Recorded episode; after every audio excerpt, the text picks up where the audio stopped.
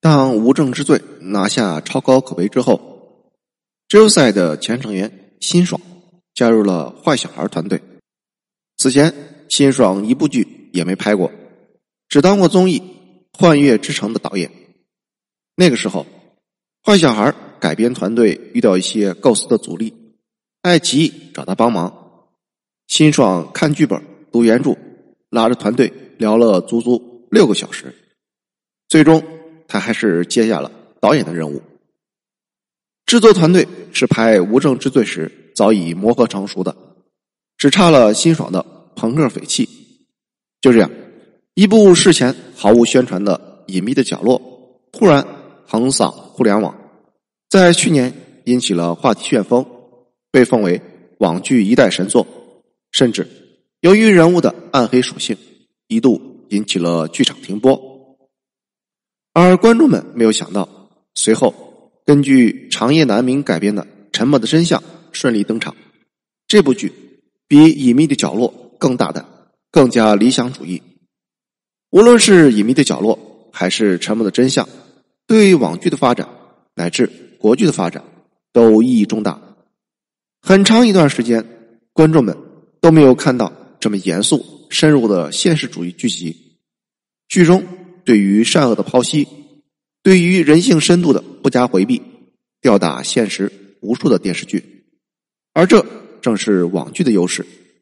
在剧情的尺度上，它比电视剧更宽松，这才有了张东升、朱朝阳这样的暗黑人物出场。类似的人设，电视剧是不可能开放的。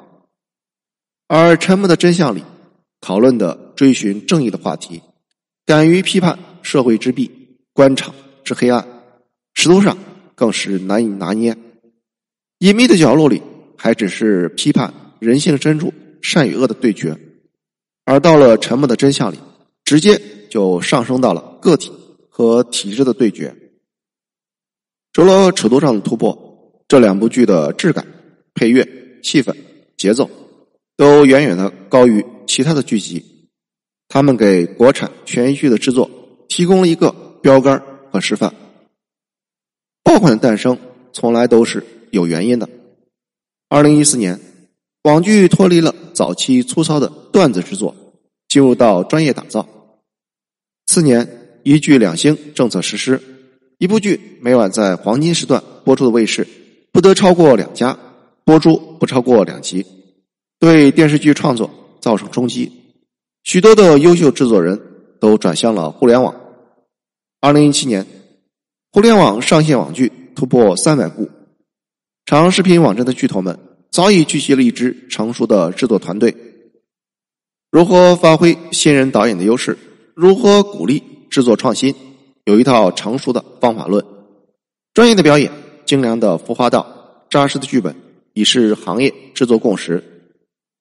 拍《隐秘的角落》和《沉默的真相》时，幕后的制作团队都来自于北电。演员找的是廖凡、王景春、秦昊这种影帝，剧本是从大量的小说中挑选而来的，前后动过三十稿，整体制作费用占百分之七十，剩下百分之三十才是演员的片酬。说白了，这跟电视剧神作是一个逻辑，只要用心，结果显而易见。老百姓可不是那么好糊弄的，毕竟那句老话说得好。群众的眼睛永远都是雪亮的。一九八五年，陈忠实想写个长篇小说，久久没有灵感。直到某一天从白鹿原走过，他才顿悟：写就写脚下的这片土地。为了写这本放在棺材里当枕头用的小说，他翻遍了长安县县志，重读中国近代史，花了足足两年才完成了调查和构思。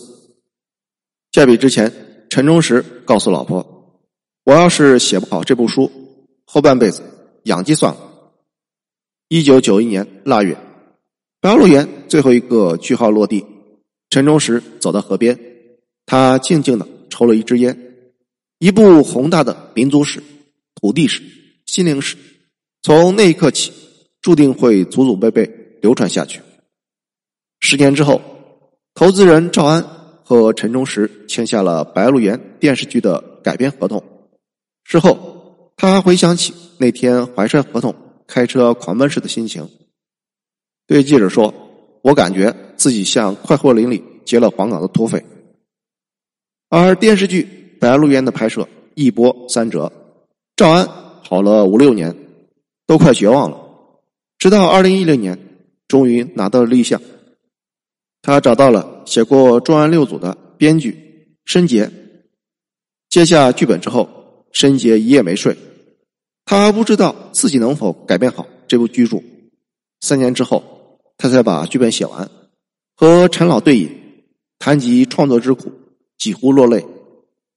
找演员时，制片人压价巨狠，几乎都是按照市场报价五分之一跟人家谈。片酬省出来的钱，全都花在了拍摄上。拍好的镜头进了剪辑室，导演看了不行。重打景，重拍，八九十万块钱打的景，拍出来感觉不对，直接不要了。为了拍围墙，他们去了南京；为了拍工程，他们去了北京；为了拍监狱，他们跑去了上海。电视剧中，白灵的一个很短的镜头不满意，重新组织整个街景和群演，重拍。开拍之前，导演组织演员下乡学干农活。所有人统共减了三百多斤，全剧投资二点三亿元，采景十个月，九十位主演，七万人次的群演，拍了一年，号称是中国史上难度最大的拍摄，所有人都忘我的扎了进去，为的就是把一个民族的史诗来还原。演员都说，咱们要对得起陈老医生的心血，要对得起这片白鹿原上祖祖辈辈的。农民可以说，《白鹿原》是一部民族史。回头来看，这些剧之所以神，全都是因为在开拍之初就不光是冲着卖钱去的。王福林听说大学中文系的学生不读名著，他下定决心要拍好《红楼梦》。姜伟想告诉人们，今天的和平生活是谁拿命换来的，才写出了那部《潜伏》。康洪磊和蓝小龙访问云南腾冲多次，咬着牙拍出了《我的团长我的团》，无非是想让世人记住那段历史。刘和平和张黎拍了《大明王朝》，是想剖析整个中国思想政治的流变，让今天的人们看明白我们的先辈曾经为何的失败。其实，真正的神作都不止于神作。他们是一本本更加鲜活的教科书，承载着一个民族的过去、现在和将来。四十年来，一辈辈国剧创作人呕心沥血，留下了不朽的剧集，不仅仅是为了娱乐大众，更是为了唤醒我们对于历史的种种记忆。唯有继承这样的创作自觉，继承一代代剧作人的匠心，才有更多的神作诞生。从一九八零年《红楼梦》算起，国产剧风雨四十年，一部又一部神作诞生，靠的是什么？无非就是扎实的剧本、专业的团队、匠心的精神、尺度的突破、手法的创新、演员的投入，以及非市场利益唯一导向的创作观念。甭管是计划经济还是市场经济，是在电视上播还是在网络上放，神剧的诞生。都是一群人用极致的态度，一分一秒打磨出来的。拍出神作的时代，环境会变，影响神作诞生的因素会变，但是神作何以成为神作的基础，从来不变。那些花钱买流量演员的剧，那些把观众智商当傻逼的剧，那些以圈钱为唯一导向的剧，那些抠个图就想博关注的剧。那些靠撒狗血、秀下限的剧，那些给垃圾演技送钱的剧，注定会被观众唾弃乃至遗忘，或者牢牢的钉在国产剧制作的耻辱柱上，成为后世从业者的反面教材。当年李叔拍了《人间正道是沧桑》，他说：“中国老百姓有权看更精致的电视剧。”不能看低他们的文化审美水平，有多大屁股穿多大裤衩，什么样的创作者说什么样的话。有这种觉悟，何愁拍不出好剧？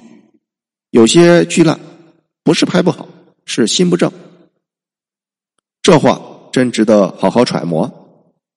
谢谢收听，欢迎评论、点赞哦转发。